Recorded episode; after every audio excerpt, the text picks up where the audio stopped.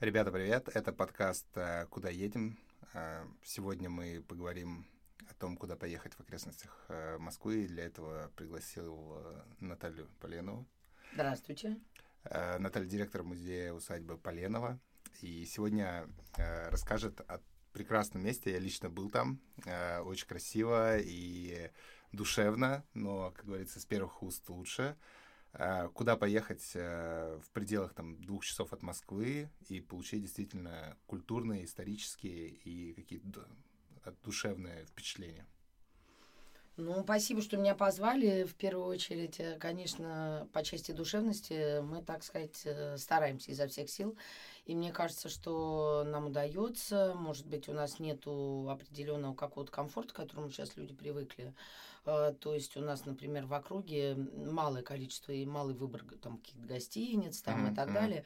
Вот, то есть мы еще на туристическом уровне, на уровне туристического обслуживания еще немножко остаемся такой одной ногой еще как бы в постсоветском пространстве. Mm-hmm. Вот, такое все немного old school. Вот, ну какой такой немного устаревший. Но при этом атмосфера у нас действительно по-своему уникальна, поэтому я даже, может, ну, как бы и, и потому, что я живу там и работаю, и э, люблю это место. Я, конечно, всегда его буду пропагандировать, с одной стороны. С другой стороны, действительно, люди, которые к нам приезжают, а приезжают к нам очень многие, они не остаются равнодушны именно к атмосфере. А скажите пару слов вообще о том, как этот музей-усадьба возник, и, может быть, это наложило как раз отпечаток на э, то, как люди чувствуют, как путешественники чувствуют себя у вас в усадьбе? Ну, э, вообще этот музей возник как дом частный. В тысяча восемьсот девяносто втором году uh-huh. э, известный русский художник Василий Поленов, э, такой человек своеобразный, то есть как бы он сам по себе и был такой семьянин, основательный, пятеро детей, жена, большая коллекция и так далее. Э, он э, хотел переехать в деревню, но основной идеей его еще было, как было популярно очень тогда в Северной Европе, это не просто переехать и основать свой uh-huh. дом и свою усадьбу, а еще создать такую своеобразную художественную колонию или творческое гнездо, куда могли бы приезжать его ученики, его друзья, друзья его детей, и чтобы это было постоянно такое бурление.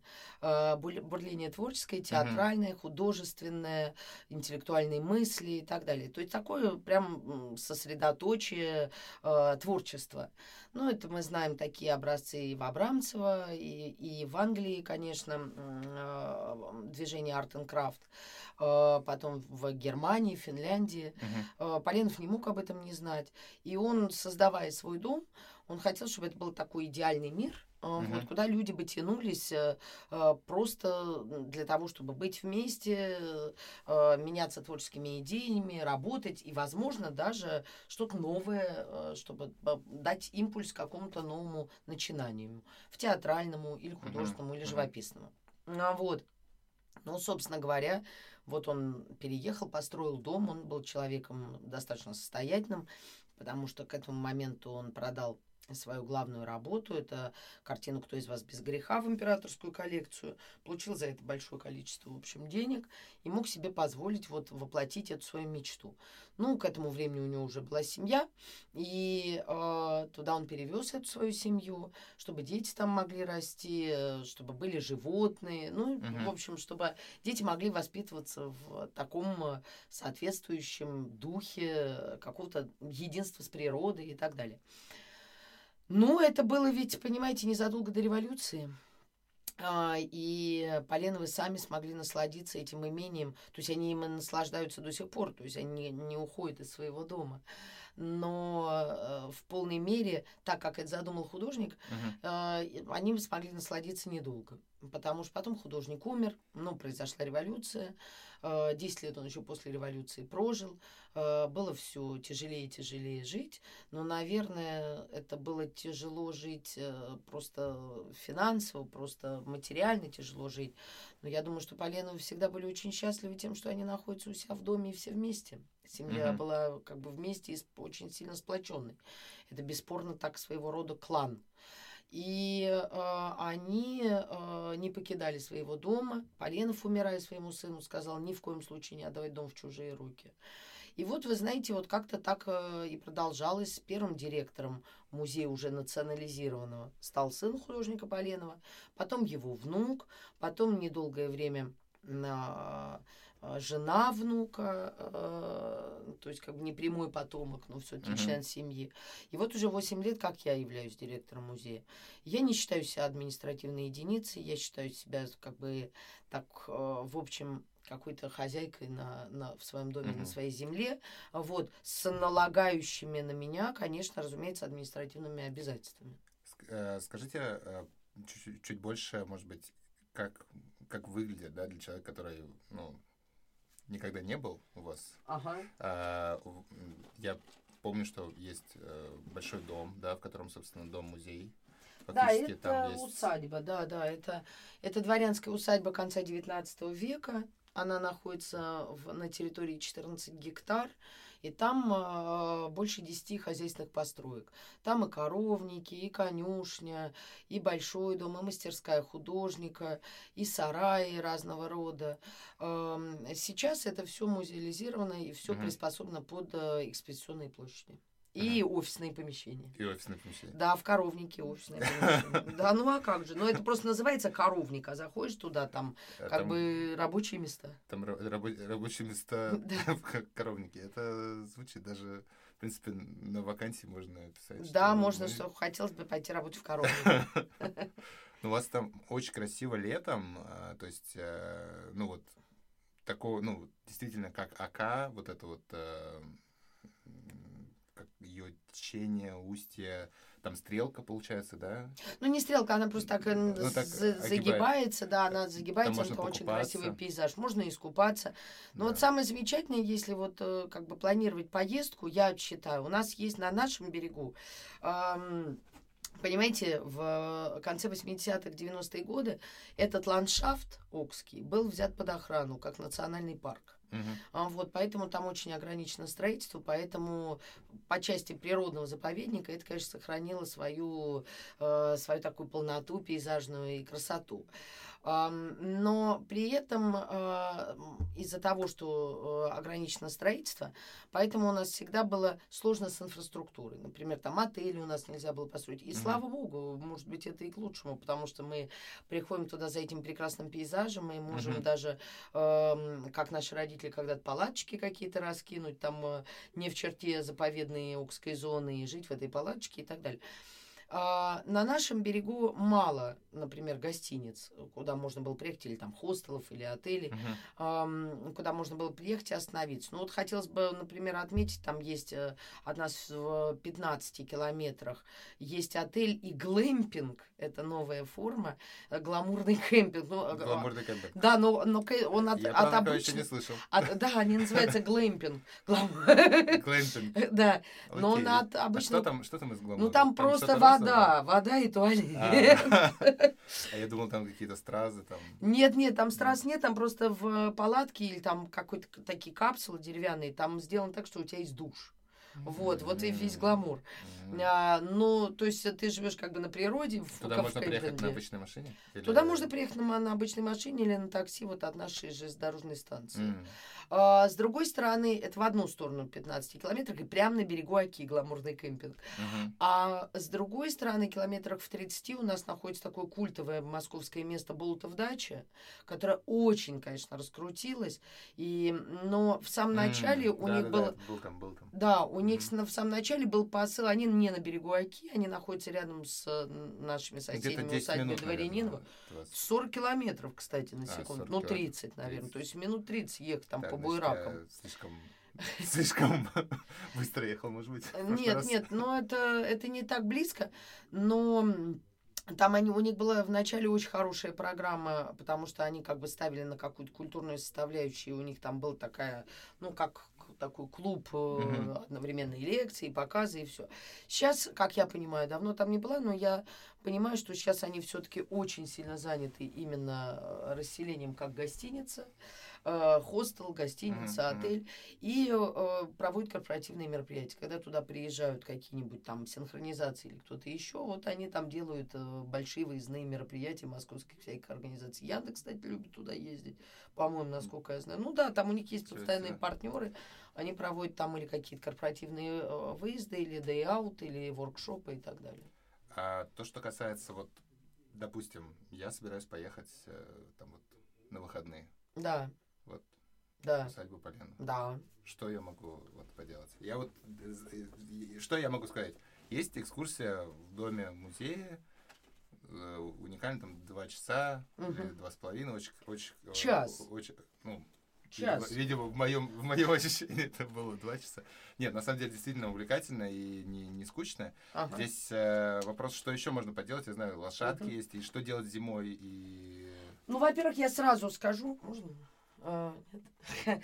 а, вот, во-первых, я сразу скажу о том, что... М- Uh, у нас uh, вообще, так сказать, помимо экскурсии там по музеям, uh, по музею можно еще и гулять по парку. И вообще у нас нет плохой погоды. Вот я всегда, мне говорят, мы к вам приедем, когда потеплеет. Когда потеплеет, вся Москва к нам приедет. Там будет как в час пик в метро, понимаете? Это да, это вот. Людей очень много было. Очень да, много. И, понимаете, на пляже будет, как на сочинском пляже. То есть будет очень-очень много народу.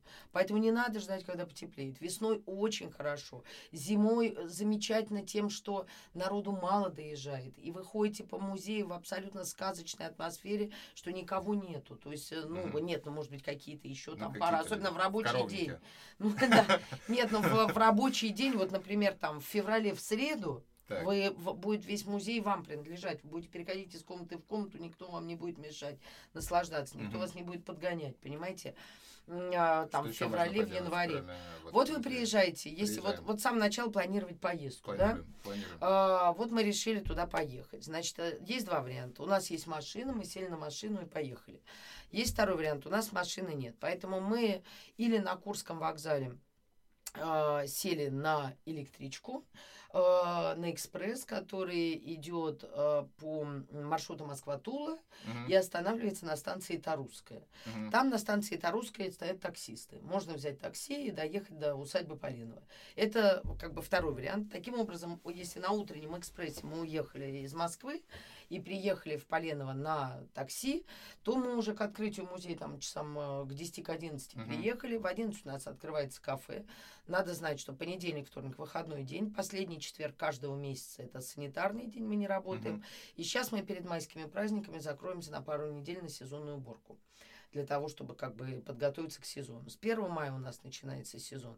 Мы работаем всегда, когда не работают другие. То есть девятого мая, первого мая, угу. двадцать третьего февраля, восьмого марта. Все праздники, когда люди гуляют, мы работаем. Субботу, воскресенье мы работаем всегда. Потому угу. что как бы, ну, люди да. едут к нам. Потому, да. Они отдыхают, мы работаем. И наоборот. Мы отдыхаем, когда все работают. И... Значит, первого мая у нас начинается сезон. Это такое самое такое время.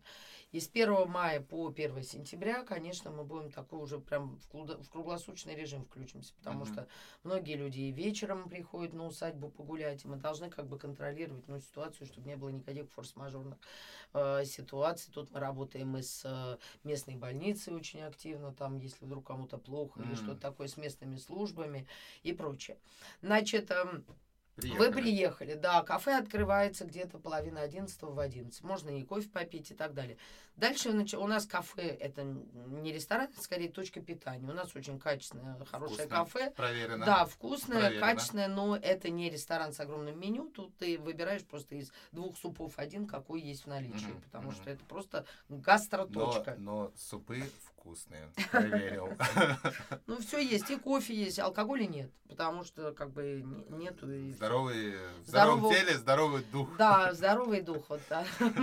Культурный. Куль- да. Культурный. А, вот. Потом вы покупаете сразу, вот мой, мой совет, покупать сразу билеты с утра, пока, пока есть. Билет?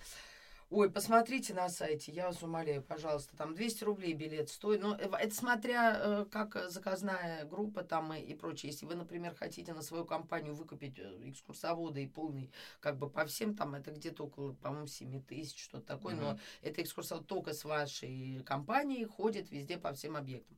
Mm-hmm. Пожалуйста, по цене посмотрите mm-hmm. на сайте, на сверьтесь. Сайт, все, работает. сайт работает, все, все показано. И, и, соответственно, летний тариф, зимний тариф, такой. Секой. Mm-hmm. Это, извините, я все это в голове сейчас не держу. Вот, но никаких безумных Безумных цен на билет нет, нету, да. Потому что вы не забывайте, что мы находимся в Тульской области. Цены на билеты нам устанавливает Министерство культуры, которое, собственно говоря, нас контролирует, нашу деятельность. И поэтому, исходя еще из того, что мы находимся в регионе, поэтому цена высчитывается mm-hmm. еще как бы по возможности этого региона. Потом э, вы идете в музей, смотрите музей. Тут я советую обязательно посмотреть «Большой дом», потом мастерскую художника аббатства. Э, выставки временные у нас проводятся по, по три в год, не больше. И сейчас у нас будет выставка, посвященная юбилею сестры художника Поленовой Елены Дмитриевны Поленовой, замечательной художницы русского модерна. И Марии Якунчиковой, сестры, жену художника тоже, художница русского модерна.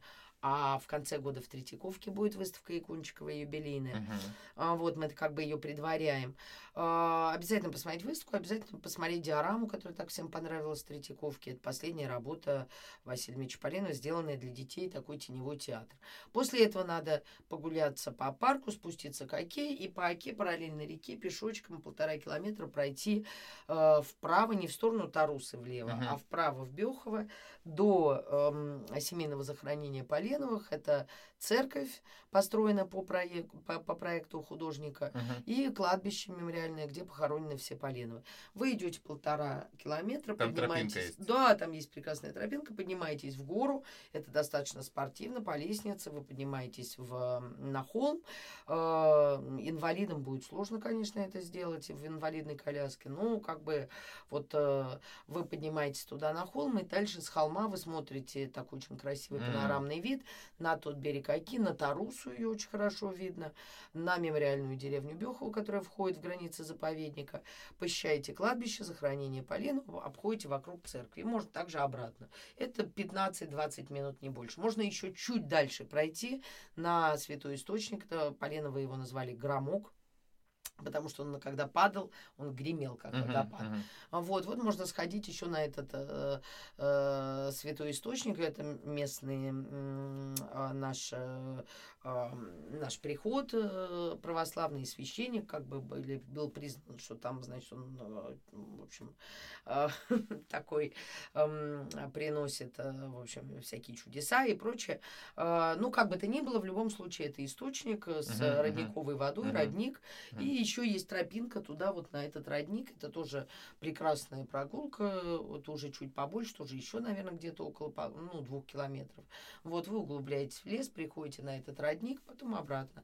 А машину в этот момент, если вы приехали на машине, можно оставить на паркинге у нас около музея. Uh-huh. Можно на машине проехать в Бехово, если, например, вам по каким-то причинам неудобно туда идти пешком. А, поэтому можно просто обратно вернуться, посмотреть всю усадьбу, обратно вернуться кафе, где, парк, где uh-huh. парковка, сесть на свою машину, проехать буквально пять минут до Бехова, посмотреть церковь и кладбище, проехать на родник, и к нему есть заезд с uh-huh. трассы. Вот, после этого можно поехать пообедать. Значит, пообедать можно у нас в кафе, пообедать можно было раньше в ресторане «Марк и Лев». Это, так сказать, выше среднего чек, но э, там было очень вкусно, все было сделано из фермерских продуктов. Я не знаю, будут ли они работать этим летом, это надо смотреть на их сайте и так далее. Мы их всегда советовали как, вот, как ближайшую. А теперь мы еще советуем точно, кто будет работать и кто работает, в общем, бесперебойно. Это ресторан «Берлога», который находится как бы немножко вот в другую сторону. Если Марк и Лев, он по оке скорее, то это вот в глубину, скорее, к железнодорожной станции. А вот находится ресторан «Берлога». Он ну, тоже очень приличный. Вот, собственно, такая у нас ситуация. Но если бы я, например, Это, это я вам рассказываю универсальный вариант. Универсальный вариант. Универсальный. Так. Есть еще летний и зимний вариант. Да. Есть еще летний и зимний вариант. Есть еще... Вот про, про зимний, вот масленица. Что-то будет на масленице? Нет, мы не делаем Вы масленицу. Не масленицу. Нет, нет. Это скорее в Ясной Поляне вот делают гуляния и так далее. Мы как-то на масленицу нет. У нас для нас церковные праздники, они э, скорее носят такой более какой-то интимный характер. Mm-hmm. И Рождество, и Пасха, и mm-hmm. масленица, она... Мы с Ну, мы сами, так сказать, чтим, кто хочет чтить, кто mm-hmm. не хочет чтить, тот не, не, не чтит, как говорится. Вот, но именно конкретно гуляний в музее у нас нет. У нас свои праздники, у нас есть Натальин день, например. Это был праздник, который отмечал Василий Мич Поленов. У него и дочь была Наталья, и жена была Наталья. И поэтому вот на Натальин день, восьмое сентября, мы делаем там и фонари, делаем и музыкальный концерт и прочее. Mm-hmm. Потом у нас будет фестиваль летний, который начнется в конце июня и закончится кон- в конце июля месяц уже. Это у нас такая пять лет такая практика. Мы делаем большой, музыкальный, с, с концертами. Театр у нас, дед, ну, домашний наш театр, несколько представлений в год. Потом у нас обязательно есть фестиваль, по, который приурочен, в общем, вокруг Пасхи, называется «Курочка Ряба». Mm-hmm. Вот дед, фестиваль детского творчества, когда к нам приезжают десятки коллективов в Тульской области самодеятельных, которые существуют при разных училищах, школах, интернатах и так далее. И показывают какую-то свою самодеятельность и продают еще свои поделки. Mm-hmm. Это десятки коллективов. Вот это фестиваль «Курочка Ряба» у нас будет весной. Потом летом у это нас по будет... месяц апрель? Это будет, ну да, где-то это вот в апреле, как потеплеет, вот как раз. Вот как потеплеет. Ну, когда можно шатры поставить на улице, когда дети могут выступать на открытой сцене у нас и так далее. Потом в конце августа у нас обязательно представление нашего домашнего театра, которое дети готовят как бы в течение да, августа. Да, вот я был как раз, я был да? в таком, да, мне очень понравилось. Да. Да, да, очень. На лужайке да, или вот сейчас теперь на летней сцене. Я даже почти заплакал в какой-то момент. Я... Дядя Ваня, кажется. Дядя, дядя Ваня был, да, дядя был Ваня, и дядя да, Ваня, да. да. Дядя в прошлом году был Пиноккио, ну, в общем, там ставят у нас разные. И потом еще э, зимний спектакль театра «Новогодней елки». То есть, когда новогодний праздник э, будет э, у нас в музее отмечаться, то прямо в музее тоже ставится спектакль, там, ну, с Дедом Морозом, Снегурочкой, mm-hmm. уже как бы посвящен детям. Ну, три-четыре где-то спектакля, если, так сказать, э, еще какой-то вдруг набирается, то где-то вот такие несколько театральных постановок. Это все традиции, которые были заложены художником Поленовым, мы просто их как бы чтим и продолжаем. То есть мы ничего своего нового не придумываем. Это радует, что вы чтите традиции. Вот и вообще, что традиции такие, ну, уже да. более, более, более ста лет. Advanced. Это, ага. это было про адванст или мы... Нет, нет, это, это, была, это была просто... Нет, это, это была врезка культурная. Врезка, культурная врезка. Культурная врезка. Нет, адванст это в том, что... Что касается зимы, значит, зимой все-таки вот этот, скорее, вот этот вот базовый вариант, он действует. А вот летом, летом, если бы я, например, собралась бы посетить Поленова летом, то я бы сделала следующим образом. Если у меня есть машина, я приехала бы на машине, если у меня нет машины, я бы пошла на метро «Теплый Стан» и на автовокзале села бы на автобус и доехала бы до Тарусы. И на этом а, автобусе, который ходит с автовокзала на метро mm-hmm. «Теплый Стан», прямо в Тарусу и в Серпухов и так далее, я бы приехала в Тарусу и расселилась там в одном из тарусских отелей. Их там тьма. Mm-hmm. От самых простых и демократичных, типа модель, мотель «Якорь», который находится прямо на берегу реки, до потрясающего э, спа-отеля «Велна», которые, та, да, где, на, где несколько это, бассейнов, каскад как... бассейнов, и вообще это спа-отель, там какие-то и массажи, и не знаю что, я там никогда глэмпинг не была. Глэмпинг отдыхает. Ну, ну глэмпинг гораздо, гораздо скромнее, чем спа-отель. Вот, то, вот, и приехала бы туда в один из гостиниц, там есть арт-отель, там есть, там все сдается, там есть бывшие э, турбазы, где сдаются домики. Вот так, в таком домике я жила, у меня у подруги был день рождения, и мы с моей дочкой поехали и решили, решили снять домик через букинг просто. И сняли действительно домик, и домик был шикарный. То есть мы там просто переночевали одну ночь после дня рождения, и то пришли там, я не знаю, в четыре часа утра, и уже оттуда утром ушли. А когда мы оказались в этом домике, мы просто пожалели, что мы приехали туда не, не, не компанией, не с шашлыками и так далее, потому что стоял новенький хромированный мангал. Там, ну, делай что хочешь. Ну да, такой красивый, блестящий мангал. Как у вас там в Тарусе-то вообще гламурно. В Тарусе шикарно, правда. Там куча гостиниц, куча ресторанов, куча заведений всяких. Так, то есть где, где поспать и где поесть можно идти? Прекрасно, да. Дальше вы, значит, приезжаете туда, так. расселяетесь в одном из отелей и смотрите этот чудесный город, где и музеи, и мемориальные кладбища, и вообще, так сказать, очень симпатичная атмосфера старого такого провинциального города. Ну, кое-чего там что-то и переделано. Там похоронен Борис Мусатов, там два действующих храма, там несколько кладбищ. На одном из похоронен Ариадна Эфрон, э, дочь Марины Цветаевой, например.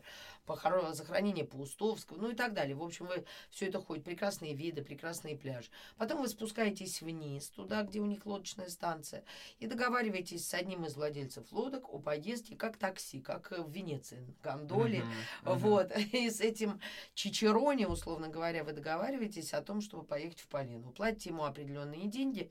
В прошлом году это было где-то полторы-две тысячи, но это за целую лодку, то есть вас может быть пять человек там, uh-huh, и так далее. Uh-huh. Туда-обратно. И он вас отвозит на наш Поленовский пляж утром в десять утра, в одиннадцать утра, во сколько хотите, потому что вы уже живете в Тарусе. И вы проводите весь день то же самое, тот же самый как бы план, который я вам э, только что рассказала.